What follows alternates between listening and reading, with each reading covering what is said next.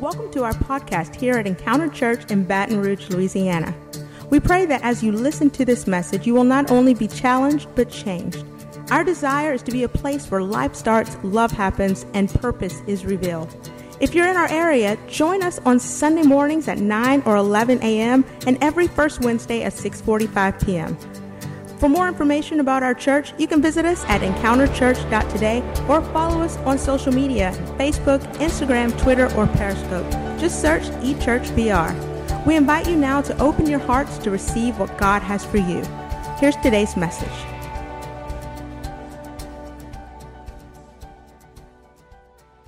Serve you, Father God. We love you. And we just thank you for this church. I thank you for the opportunity that we have to come together as a church family, to fellowship with each other this morning, Lord, just to be there to strengthen each other, encourage each other, hug each other, just let each other know that we are loved, Father God. Somebody in this room today needs to hear that you love them, And we thank you for that, Father God. I just pray as always, Lord, that you would use me this morning. I pray that every word from my mouth is yours and not mine. And I pray that people just leave here differently, with a different perspective on you, a different perspective on themselves, Father God, and what it means to be a Christian, Lord God. We love you, and we give you praise, and we give you glory in Jesus' name. And everybody said, amen. All right, guys. Well, it is fantastic to be here with you. It's an honor and a privilege always to stand behind this pulpit. And I know I say that every single time that I'm here, but it's absolutely the truth. I do not take it lightly. Any opportunity I have to bring you God's word, it's something I take very, very seriously. I'm going to be closing out our mini-series. It's about as mini as you can get, two-part series. And worship, Pastor kicked it off an incredible way last week, set the bar incredibly high for me, as he always does. But it's an honor, as I said, and a privilege to be here. And I'm excited to be closing out this message, this series to you today. We're going to be talking about worship and following on from what it is that Pastor Philip spoke about. And I was saying in the team meeting this morning, worship, I love to preach about worship. And I know Pastor loves it with a passion. He used to be a worship leader. And so it's something which is very, very important to him. I can't say the same. Obviously, I'm involved with the worship team and drumming occasionally, and that's fantastic from a worship perspective, being able to do that. And obviously, every time we get to raise our hands and sing to the Lord, it's a great thing. But when preaching on this topic, I was saying in the lead team meeting, it's done me good. Because, in ministry, let's just be honest, we're pouring out continually. And so we can often come here, and when I say we, I mean me. There are times that during office hours, during the course of a week, I'm coming here and I'm doing the work of God, but it's very easy to not forget God, but just to be going through the motions, to be doing the work of God as opposed to, thinking about God. I hope this is making sense because it sounds awful coming out of my mouth. So, my point is this. When I get to preach on things like worship, it's impossible to study about worship without studying about the object of our worship. And so it's a great reset button for me, because it gives me the opportunity to be reading about all of the wonderful things that God has done, that God is doing, that God will do. It's a reset button for me. It helps me to just keep God in the right place. I've always had, and always do, since I was saved at least, a very high view of God. But it's great to really just focus in and study on this subject of worship. Why? Because worship is more than just singing some songs. It's great to sing those songs, and what an awesome time of praise and worship we have every Sunday here. It's wonderful. We can get lost in that and really lift up his name. But worship is so much more than 20 minutes of singing on a Sunday morning. Worship is a lifestyle, and I'm going to be touching on that, and we're going to be talking about that in detail. Pastor spoke last week about how important worship is in our lives, but more importantly than that, he also spoke about how important worship is to God, because we're not worshiping for our benefit. Yes, we can have a great time. Yes, we can get the blood pumping, and yes, we can be reminded of the awesomeness of God, but it's not about us. And he made it, in very delicate terms, he said, it's not about you. The worship is not about you. It's about the God that we are here to worship. And he pointed out to us that we all worship something. We all go through the motions of worshiping something, because God created us to worship. But what we have to ask ourselves is, Is our worship being misdirected? Are we worshiping something else in the place of God? So I'm going to be talking today about how to worship God style. How to worship God style. What does that mean? I'm going to be focusing in on what it is that God wants from us as regards worship. Because we need to be coming with that kind of a heart. We need to be coming to be worshiping God for God's sake, not for our sake. And as I said, it's a great time that we have together. But how do we worship? How is it that God would have us worship? I guess that's the answer, the question that I'm hoping to answer this morning. I'm going to be looking at what God says about worship and how it is that he desires us to express ourselves to him. If you remember, worship is our response to what or who it is that we value the most. And whilst that should be the God that created us, it's not always that way. He should be the object of our worship like nothing and nobody else is in our lives. We were created to worship him and to bring him glory. And that reason for our existence, it's not in a list of, oh, by the way, while you're there in your lifetime, throw in some worship for me at the same time, if you would. That it's not on a list of that nature. It's not that. It's actually our primary reason for being created was to worship him and to bring him glory. That's the reason that we were created initially. Everything else is extra to that. And we, I say we, and including myself again, have managed to bring that down, to lower on the list than it should be. It should be the very top of our list, our purpose. We have different roles, different giftings. We spoke about that previously. We have different things that we do in order to serve him. But the commonality that we have, the common link that we have, the thing that we should all be doing is worshiping him and bringing him glory. Because that's what we were all created to do. In the book of Isaiah, God is speaking about his chosen people. And in case you're unsure, that includes you. You are his chosen people. And he says this, everyone who is called by my name, whom I created for my glory, whom I formed and made. All in one sentence, separated only by commas, whom I created for my glory, whom I formed and made. So next to each other, two statements of fact. One, he formed and he made you. Two, you were created for his glory. So he formed us, he made us.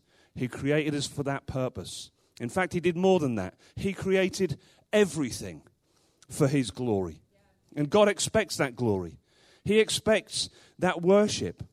Look at this in chapter 19 of Luke. This passage of Scripture is headed up in my Bible, probably yours as well, as the triumphal entry. This is a description of Jesus' journey on the colt into Jerusalem the week before his death and resurrection. He's riding in, and the people are laying their clothes down on the road and palm branches down on the road in front of him.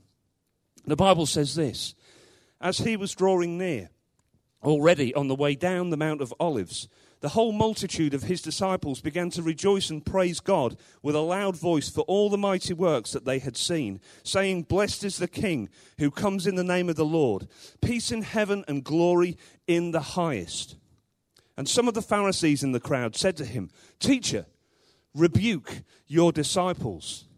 And he answered, Jesus said, I tell you, if these were silent, the very stones would cry out. And there's two things to draw from this verse. First one is this. Our worship can be offensive to some people. It can be.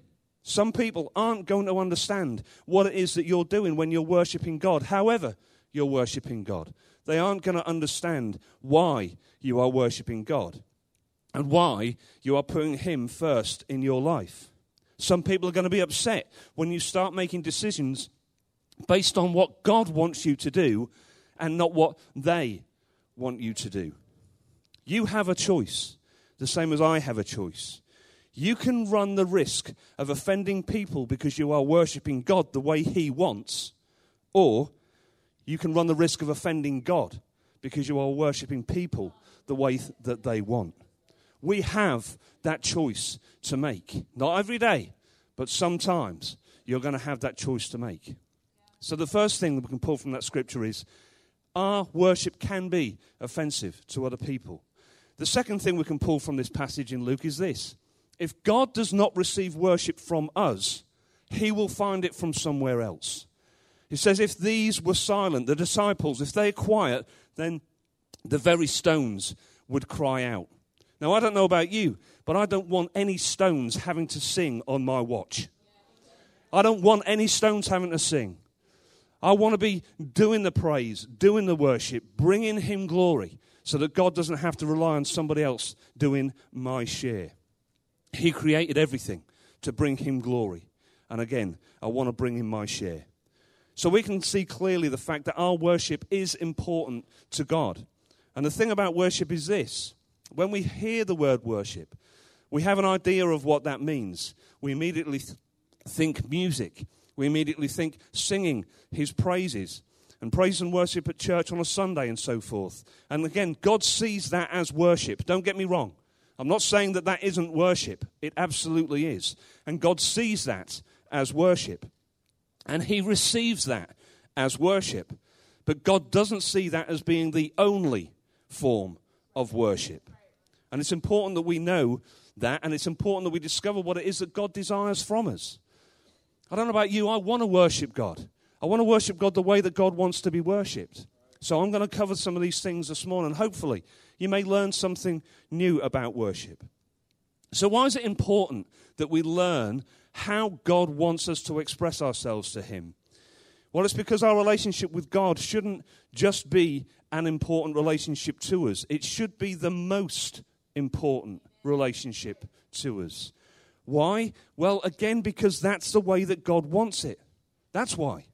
God wants your relationship with him to be your most important relationship. And here's the incredible thing about a strong, deep, intimate relationship with God. It is never at the sacrifice of the other relationships in our lives. Never. It's always to the benefit of those relationships. The stronger and deeper my relationship is with God, then the stronger and my deeper relationships can be with other people. I'm a better husband because of my relationship with God. I'm a better father. I'm a better friend. I'm a better employee. I'm a better me because of my relationship with God. So if we're going to decide that our relationship with God is the most important relationship we have, our priorities change. And we start to ask ourselves the same questions about this relationship that we should be asking about other relationships. It's easier to think about earthly relationships, our horizontal relationships, those people who are around us. We can relate to that because we're living that on the day-to-day. Our vertical relationship with God sometimes takes a bit more thought. So let's look at things on the horizontal. You, in your mind, take somebody that's particularly important to you from a relationship perspective. My wife is important to me. My relationship with her is vital to me. And I'm constantly asking myself how I can do better in that relationship. How can I be the best husband I can be? But here's the thing. It's not important that I'm checking the boxes that I think should be checked in my relationship with her. What's important is that I'm checking all of the boxes that she wants me to check. So it's okay for me to think, how can I be the best husband I can be? But she's got a better idea of how I can be the best husband to her. Does that make sense? So we shouldn't be always constantly thinking. There's nothing wrong with striving to improve. But I could be really working hard and really doing a great job at really doing excellently in all of the wrong areas. What a waste of time and energy.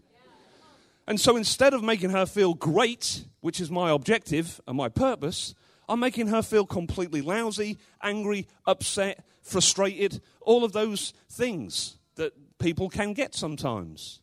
So it's important to me that I'm checking the boxes that she wants me to check. And it's exactly the same way with God. I love my wife, and my desire is not that I'm seen to be doing the right things. My desire is that I have her feeling the best way that I can have her feeling. I love her with everything in me, and I want her to know that and feel that and sense that. So in order for that to happen, I have to be doing the things that she will recognize is me expressing my love to her. My relationship with God is exactly the same way. We need to express ourselves to God the way that He wants us to express ourselves to Him, not a checklist of things that we need to do. There's a book by Gary Chapman. It's called The Five Love Languages, and it's really helpful in this area of relationships. It's an incredible book. I would definitely recommend it to you, irrespective of whether you're married or otherwise. You have relationships and friendships of some kind. This book is incredible because we all respond differently to different things. My wife responds well to words of affirmation, not gifts. Your wife may respond better to being told how you feel about her rather than you buying her a bunch of flowers each and every week. Okay? So get the book. Read the book. You never know. You may find that out. You may find out that your wife will respond better for you saying, I love you, than you bringing flowers. So two things happen. The first thing is that she feels loved, and the second thing is you save money on flowers. You're welcome. But that book's great. It helps us to find out how it is that the other person wants to be loved. So if we want God to sense our love for Him as much as we want Him to, and we should want that, then we need to express that love in the way and the ways that He wants them expressed. So I'm going to spend the rest of my time this morning showing you what it is that God wants from you. Not for you to be saved. Not for you to be in His good books. Not so that He will give you all the things that you want Him to give you on your wish list. Simply so that you can express your love to Him the way that He wants that expressed. So let's look at what God wants. Firstly, God wants your praise. God wants your praise. He wants your praise for who He is, for what He's done, for what He's doing, and for what it is that He's going to do. And let me tell you this in case there is the slightest bit of doubt in your mind. He is worthy of your praise. He's worthy of as much praise as you can bring Him, and a whole lot more besides. David wrote these words in Psalm 145. It says, great is the Lord and greatly to be praised, and His greatness is unsearchable. What does that mean? It means it's so great, it's too great. We can't get to the edges of His greatness. That's how great He is. So how do we praise God? Well, I've spoken about this several times, about the inability sometimes that the English language has to express the words that were originally written in Scripture, in Hebrew and Greek. And there's no better example of that than the word praise. Praise. In English, it's praise. That's it. And if you want to say praise differently, you would say praise. It's the one word. That's all we have. Now, you can stick an adjective in front and say great praise, loud praise, but the word praise remains exactly the same. But it's not that way in the original Scriptures. In fact, when we read the word praise in our English Bibles, it could have been translated from 7 different Hebrew words. There are 7 that are used in the Old Testament. So I'm going to run through each of these, and I'm going to describe what they mean to you, so that the next time you think about praise, you try and think about the context that that word is being used, and try and think about what style of praise, what type of praise it is that God is actually talking to you or speaking to us. So we're going to look at these words, as I said, and hopefully give you a sense of the different aspects of praise that God wrote about in His Word. So hopefully this is going to help you just to see how big praise is, how expressive it should be of how we feel about God.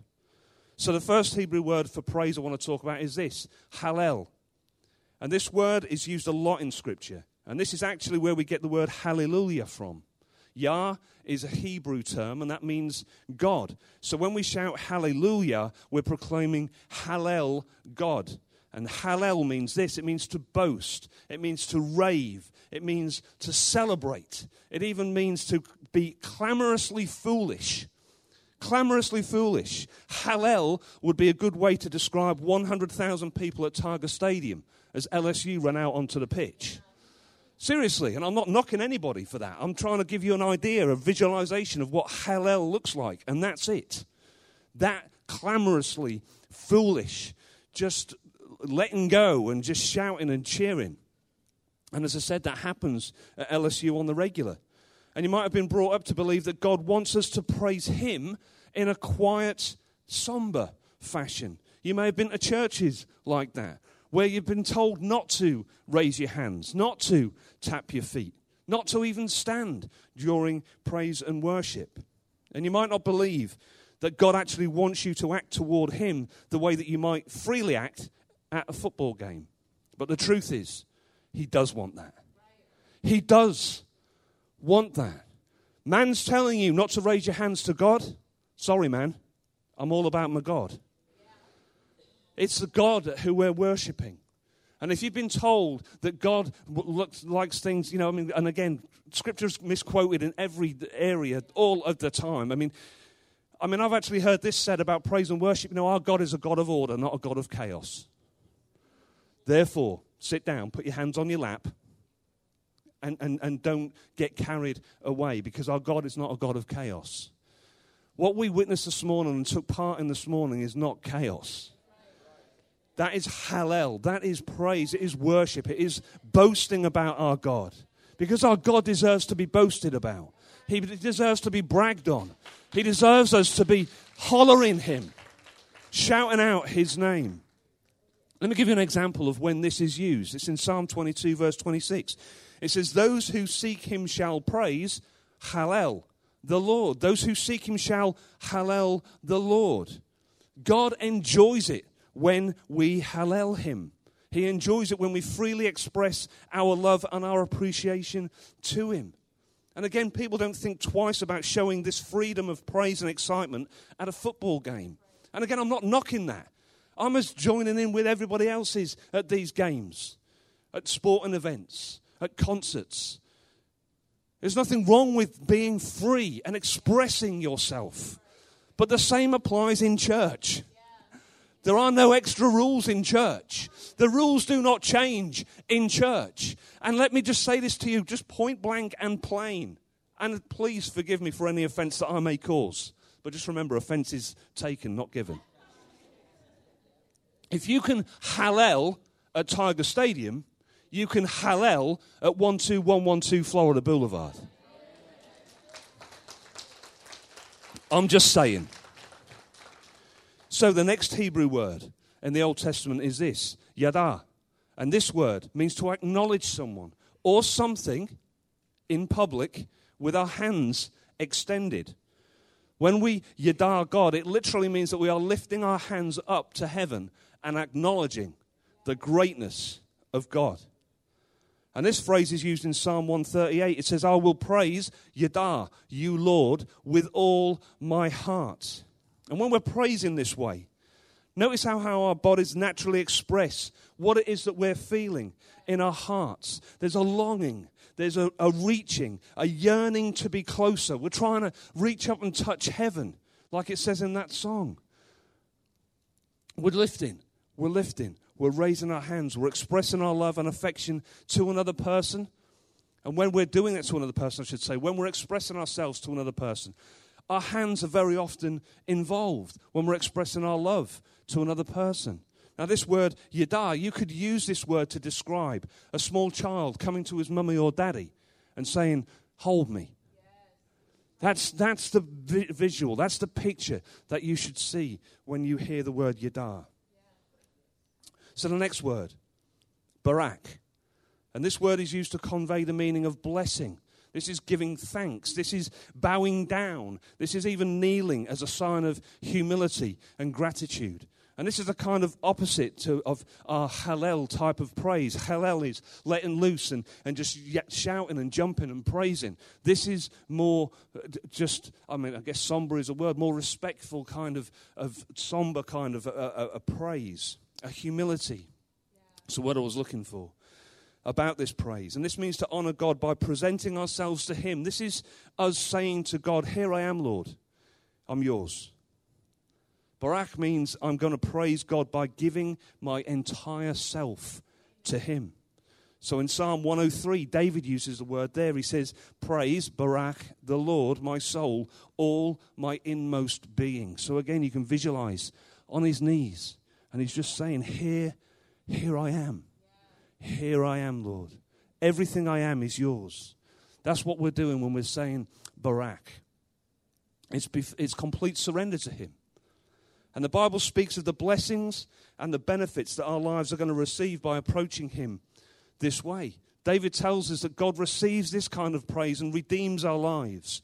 He crowns us with love and compassion, and he satisfies our desires with good things. I want some of that. I want some of that. I want God to be able to respond to how it is that he's feeling because of the way I am praising him. So next is the word zamar. And this word means to make music to God, or to be more precise, to make music with strings is actually what this is about. But music is definitely something that you could say is key in God's love language. Remember, Pastor spoke about this before, but when God created Lucifer, he actually created him as a walking, singing, playing instrument. That's how Lucifer was created. He was made up of timbrels and cymbals and pipes. So every time he moved, he was making noise and making music for God. Now, when we listen to praise and worship music, we tend to listen to what we like, right? You can listen to any genre of music, and praise and worship music now you can get in any single genre. You can listen to country praise. You can listen to rap praise. Now, I was basically brought up on a diet of heavy metal when I was a youth, and I was in a heavy metal band, and I actually had hair that I could touch like this. And that's truth, so help me God. And before anybody asks me after the service, there is not a single photograph that exists. And that's the honest truth.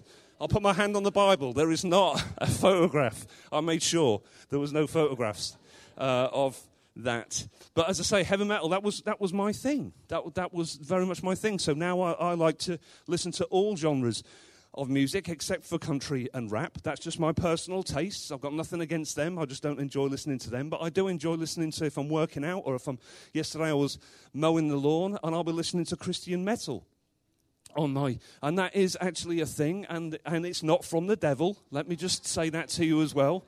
Okay, the words are just as much praise as what we sang this morning. I can feel myself digging a huge hole. Just erase that disc, can you? I won't talk about this in the second service. All right, but here's how David writes, moving swiftly on, about the praise that we should give to him. This is what he says about the praise. He says, praise him with trumpet sound. Praise him with lute and harp. Praise him with tambourine and dance. Praise him with strings and pipe. Praise him with sounding cymbals. Praise him with loud clashing cymbals. Loud clashing cymbals. Christian metal? All right, loud crashing cymbals. Again. Anything that includes loud crashing cymbals is fine by me. All right, so we're going to learn about the next word. A Hebrew word is shabach. And shabach is this. This one can make some people feel uncomfortable. This description of praise means to shout, to address someone in a loud tone. It means to express yourself when you're pumped up and you're excited. And God likes it when we get loud and excited, when we think about him. Again, it's an expression. Why would God like us to get excited at an LSU game and not excited about him? He's got no issue with you being excited at an LSU game. He has no issue with you being excited anywhere. He wants you to have joy and be excited and to enjoy yourself and to have a good time. He wants those things, but he doesn't want you to be doing that more somewhere else than you are for God. That's quite simple and straightforward. In your life, you should be able to look at your life and say, if I turned down the sound and people couldn't hear what it was that I was saying, and they saw me over the course of a week, and they saw when it was that I was excited and I was expressive, there should be more of that time captured on video that's relating to God than any other single thing. If it's 90% LSU and 10% God on a Sunday morning, then you need to check yourself. And I'm saying that with love. And it doesn't matter to me. It doesn't matter to me. But it matters to God. And if it matters to God, it should matter to you. It should matter to you. So this is, as I said, shouting out. This is when we're getting loud in excitement. Psalm 63 puts it this way. It says, because your steadfast love is better than life, my lips will praise, shabach you, so I will bless you as long as I live. In your name I will lift up my hands.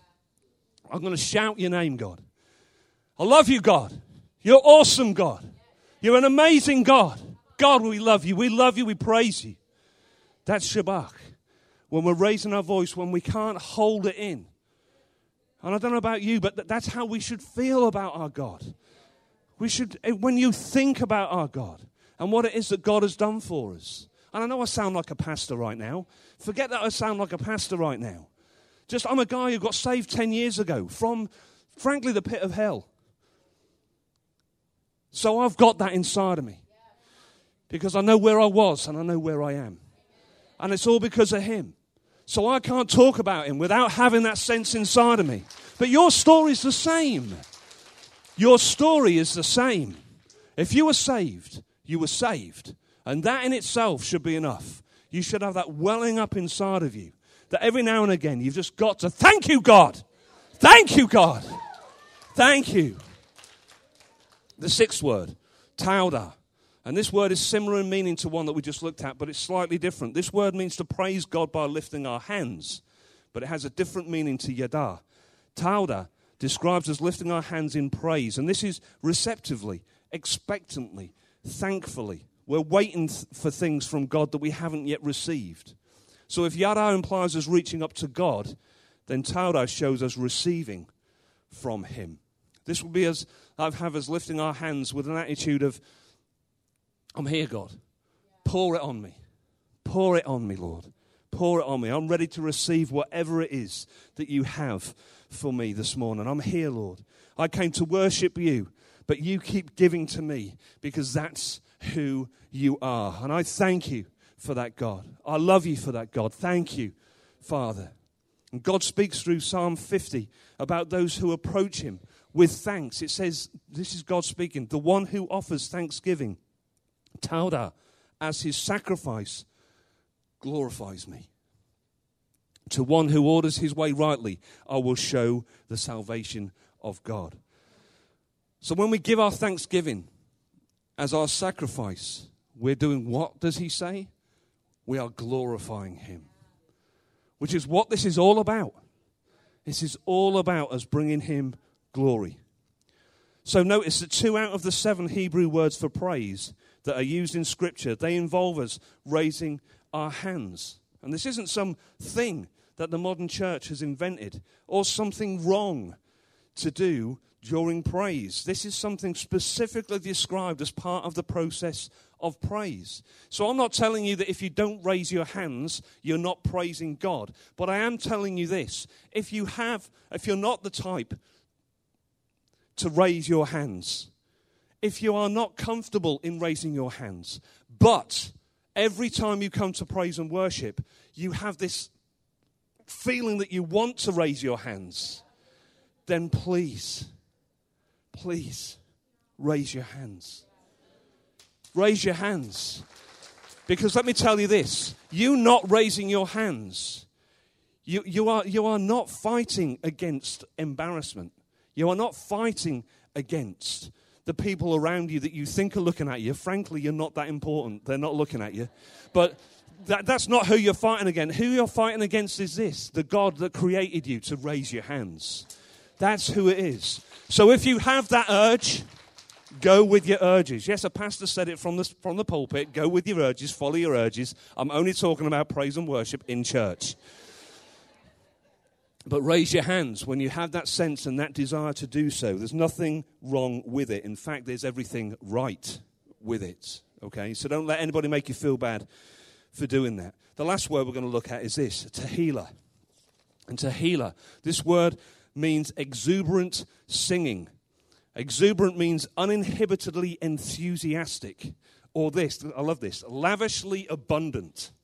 What a way to describe singing, lavishly abundant. And David says this in Psalm 34. He says, I will bless the Lord at all times. His praise, tehillah, shall continually be in my mouth.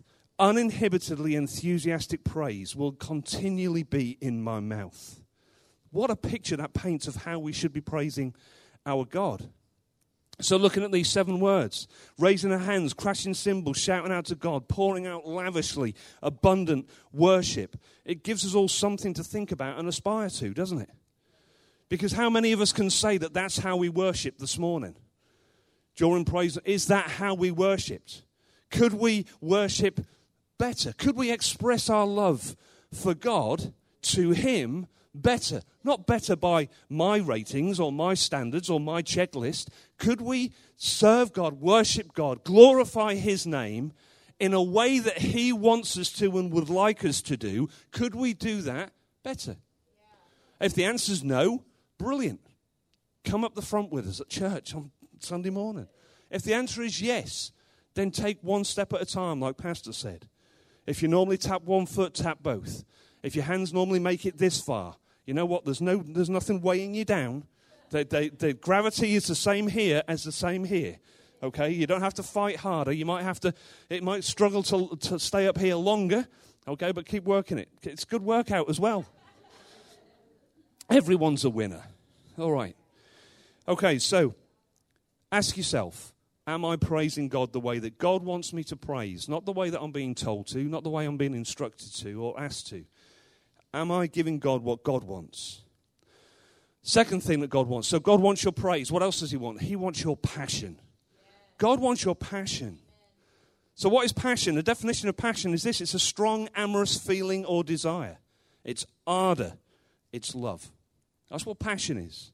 Worshipping God includes all of the forms of praise that I just described to you, but it does not stop there. Yeah. That's the way we express ourselves in those moments where we are praising and worshipping in the sense that we're aware of. But your worship of God does not stop there. Worshipping God includes so many other things. The things we've spoken about there in the 7 Hebrew words are just some of the things that God desires. Jesus is asked in the Bible what the most important commandment from God is that should be followed. And His answer is this: you shall love the Lord your God with all your heart, with all your soul, with all your mind, and with all of your strength. We worship what we love, and we love what we worship. We are called to love God, and not in a part-time, fleeting kind of a way. We're called to love Him with all of our heart, all of our soul, all our mind, and all our strength. But what does that mean? What does that even look like? Well, I appreciate you asking, because I'm about to give you the answers. Let me tell you what I think those things mean. Loving with your heart. Let's start with that. Loving with your heart, it's about affection. Loving with your heart is about where you place your priorities. It's about what you truly value. In the book of Matthew, we're told this powerful truth. It says this: for where your treasure is, there your heart will be also. So whatever it is that we place most value on is what our heart will be attached to. It's what our heart will be motivated by. It's what our heart will be devoted to. So these verses directly follow. So the verses straight before this one, they speak clearly about the kind of treasure that we should be focusing on and what we shouldn't. The two verses before this one, they talk about the things of this earth. And if we're chasing things of the earth, those things are temporary, they're fragile, they're subject to decay or to being stolen. Whereas things that relate to God and a relationship with Him, they are eternal, they are valuable, and they are secure. Now, because of the combination of our nature and the way that we're wired, and the things that the world tempts us with, it's incredibly easy to be pulled away from eternal thinking. It's incredibly easy to be pulled away from eternal thinking. And it's incredibly easy for us instead to be focused on things, on people, on pastimes, on monetary gain. These things are out there and they are tempting us continually. It's very easy to be distracted and pulled away. And these things, again, they are not bad in themselves at all. But if we love and worship those things more than we do our God, then the results can be frankly catastrophic for us. They can pull us away from God. We need to ask ourselves regularly and honestly, is there anything in my life that is more important to me right now than God? Ask yourself that question regularly and honestly, because you are human. And my prediction is this. I'm not going to predict the future. Let me tell you what would have happened in the past. If you, over the last 10 years, had asked yourself that question once a week and meant it, on more than one occasion, you would have said yes. There is something in my life more important to me than my God. I know I would have done. We have to be aware of it, and we have to check it. We have to check where the treasure of our heart is. So let's look at what it means to love God with all of our soul. Loving with all our soul is about devotion. This is about obedience. Jesus puts it this way, short and sweet. If you love me, you'll keep my commandments. That's it. Mic drop. That's it. If you love me, you'll obey my commandments. And this is where everybody goes quiet. Because we're talking now about obedience. We're talking about following his commandments. I'm not going to go all hellfire and brimstone on you. But what I am going to do is I'm going to remind you of who it is that we're serving. Our God is worthy of all praise and all worship and all glory. But he's worthy of more than you singing some songs. He's worthy of your devotion. He is worthy of your obedience. Now, obedience, in my opinion, is the clearest and most powerful form of worship to God. Because God can look at you and he can say, well, are you raising your hands or are you not raising your hands? Are you half raising your hands? Yes, you're half raising your hands, which is better than not raising your hands, but are you fully raising your hands? He can look at your worship and your praise. Are you singing loudly? Are you hallelling me or not? He can do that, and he can gauge you, and he can give you a sliding scale. Because you could half be raising your hands, you could be half hallelling, you could be half singing, but you can't be half obedient. You're either obedient or you're not obedient. And so obedience is, as I said, in my opinion, it's one of the clearest things that God can look at as to whether or not you are worshipping him. Listen to what Samuel says to King Saul. He's comparing obedience to other forms of worship. Samuel says, has the Lord as great delight in burnt offerings and sacrifices as in obeying the voice of the Lord? Behold, to obey is better than sacrifice, and to listen than the fat of rams. In the Old Testament times, they used to worship him. Part of the worship process was to actually make sacrifices, to burn animals at the altar. It's a different form of sacrifice to the sacrifice of atonement, where people were looking to cover their sins. This was actually a praise and a worship. They would bring an animal to the altar and they would burn it completely. They wouldn't cook it and eat it. They would burn it completely to cinders, the whole thing. And it was a request from God. God made it quite clear that was how part of the process of worshipping him in Old Testament times. So did God love that was being done? Yes, he did. But Samuel's saying here, God loves that, but he loves your obedience more. Yeah. You can worship him by bringing the fat of the rams. Do that, because that's what God is asking you to do. But don't think that's enough, because that's not enough. And if God had a choice between you being obedient to him and listening to his word and not bringing the fat of the ram, or bringing the fat of the ram and not being obedient, he's always going to choose obedience. He's always going to choose obedience. If you want to know how important God believes obedience to him to be, read through the Old Testament and see what happens to those people that were not obedient to him. Now, let me lift the mood again. Thank God that we are now living under grace because of what Jesus did on the cross. Thank God that our sins are forgiven. And thank God that he no longer punishes the way that he did before our sin was paid for by his son. Thank God for that. But, guess what? His grace does not give us permission to go and be disobedient to his wishes and commands. In fact, we have a huge responsibility as New Testament Christians to be obedient to his word. And what a powerful show of worship it is now to be obedient. Because why? Because we don't have to in fear of being punished. I don't have to worry about being punished if I'm not obedient to him. How then? More important is it? How more powerful is it then? If I'm obedient because I want to be. If I'm obedient because I know that that's what God wants. If I'm obedient because that's a display of my love for him, my gratitude to him, my worship of him. We can now go and do that because we want to, not because we're afraid of what will happen if we don't do it.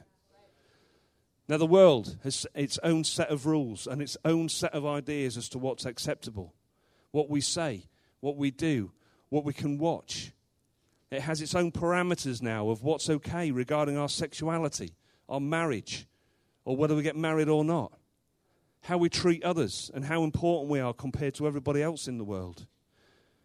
It even has its own opinions on how relevant God is in 2018 and how valid his word is.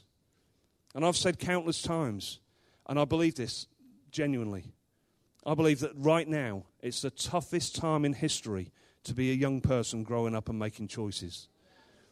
The world is telling us that it's okay, that this is okay, that that is okay, when God quite clearly says that those things are not. Worshipping God is this. Worshipping God is saying, my world says this, but your word says different. And what your word says is truth, and that is what I will live by. And I could go on and preach a whole series on this point. But dwell on that and think about that. Because the world tells you something is okay, does not make it okay. The word that was written by God is just as relevant and valid and true today as it was when a pen met paper. And again, I sound like a pastor. Don't look at me as a pastor. Look at me on some guy that studied the Bible, studied it hard, that got saved 10 years ago, as I said, from a very dark place, who now does his very best to live by this word. Not in some religious fashion, but knowing that this is truth. Knowing that this is truth. Love him with all your mind. This is about where your thoughts dwell. And like I just said, there's so much now that our mind has to think about. So many things for us to be distracted by. So many things that we can have our minds dwelling on. And worshipping God with our minds means that we protect our mind and our thoughts against anything that conveys the opposite of God's word. The world, as I said, is questioning more and more the relevance of the Bible in society today. And that's no different to what it's been in the whole of history. It's just more prevalent now. It's easier now for you to, you give a 15-year-old a cell phone for 10 minutes. And they can now be exposed themselves to more stuff than I could in the first 20 years of my life. That's the truth. And I'm not talking about the extremities. I'm not talking about porn. I'm not talking about those things, although they're all obviously accessible. What I'm talking about is what the world says. What the world says is okay. I'm hearing on a regular basis and speaking to parents of people and kids who are now confused as to whether they're a boy or a girl. And I'm not messing with you. I could cry over this. It's heartbreaking. And it's not because they're any different to the generation that were born 3 decades ago or 4 decades ago or 5 decades ago. The difference now is the world is telling them that there is a room for confusion. That, you know, if you don't feel this way, then you must be the opposite. Or worse still, you're not a boy or a girl, you're fluid. Well, I mean, don't get me started. I was about to start then. God's word is quite clear on that topic and every other topic. It's totally clear. Paul faced the same situation when he was planting churches and bringing the word in the early church. We're talking during the 1st century. Christ has just died 30, 40 years after his death and resurrection. And we're talking about Paul now who's going out and he's planting churches. And the world was the same then. Corinth. It was a place in Europe, and Corinth, where he sent the letter to the Corinthians. Corinth was a huge port, and that port was where all of the traffic went with all of the goods and the spices and the cloths and everything was coming through. It was a huge, thriving community. But it was a place of decadence. It was a place of prostitution. It was a place of homosexuality. It was man basically taking care of man's desires. That's where Corinth was all about. That's what it was all about. And Paul planted a church there and he wrote to the church of Corinth. And the people in the church of Corinth were doing the same things as the people outside of the church in Corinth. and he wrote them. And he said this about their minds, about what it is, the way they had to tune their minds. He said this, "We destroy arguments and every lofty opinion raised against the knowledge of God and take every thought captive to obey Christ." So he's saying, look, I know you're influenced here. I know you're influenced there. I know that you've got this out there, and I know you came from that lifestyle. I know that the world out there is telling you that that's the way that it should be. And don't worry about this Jesus Christ guy. Because what you have to understand is this, is that in the time that Paul wrote this letter to the Corinthians, he didn't have a New Testament to go back on. They didn't have a full codified 66-book Bible like we do. You're sat there now and you have access to every translation you could possibly want of a 66-book Bible, start to finish, everything in there. God's breathed word is available at your fingertips to read, to know it, to digest it. They never had that then. In fact, the letter to the Corinthians that is, timeline-wise, is the fifth book written in the New Testament. So there was only 4 books prior to that that existed in the New Testament. I'm trying to give you a sense of how little people of Corinth had in their hand to fight against what the world was telling them was right. You have this. You have this. The whole thing, front to back, is telling you of the way God wants you to live your life. And I'm not telling you that God wants you to live your life locked in a closet and not enjoying yourself, not having a good time, not interacting with people, not doing things that bring you pleasure. It will tell you what things not to do to bring you pleasure. And let me assure you of this, and I know because I've been there. There's nothing that you've done that I haven't. Let me tell you, I'm not doing those things anymore. And I'm happier today than I ever was. God's word. We have to have our mind dwelling on God's word. We have to have these things, and we have the opportunity to do it. Are you making use of that? You know, here's the reality. People will come to me for counseling. They'll come to Pastor Philip for counseling.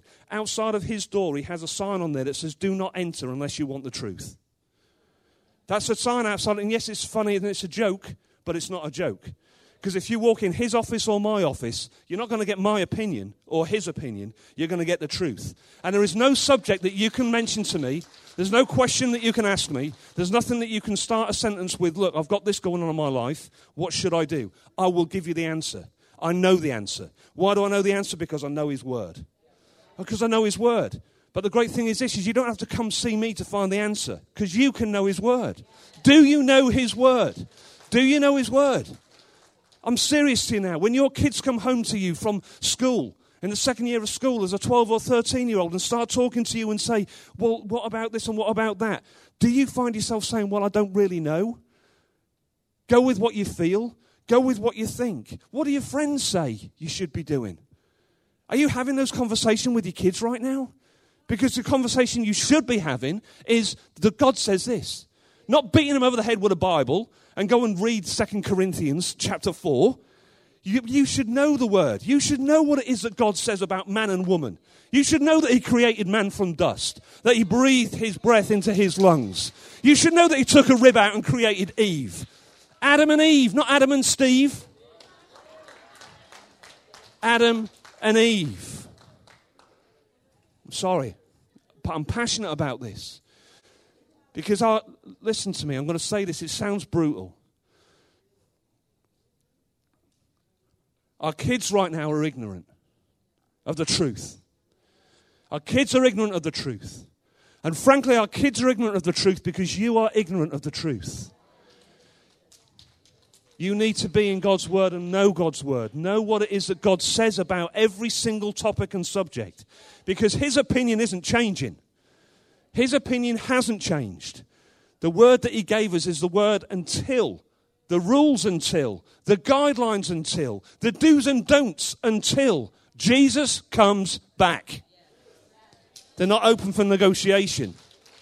They're not open to be changed and modified to fit in with our world. Our world will tell us this, that, and the other.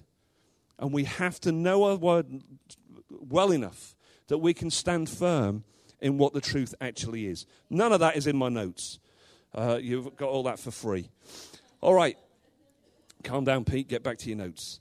All right, so finally, loving with all your strength. Loving with all your strength. We've spoken about your mind. Protect your mind. How do you protect your mind? Get in the Word. Read the Word. Know the Word. Have that protect you. Because I'm just as under attack as you are. You understand that, right? I don't live in a little pastor's bubble where my life is perfect and everything is rosy and I wake up and I'm singing God's praises 24 hours a day on my lips and no issues, no problems, no kids who are asking me questions. That's not my life. I can assure you that's not my life. I'm living the same life as you are, the same struggles as you are, the same battles as you are, the same temptations that you are, the same garbage that's coming in at me, the same garbage that's coming at you. I'm no better than you.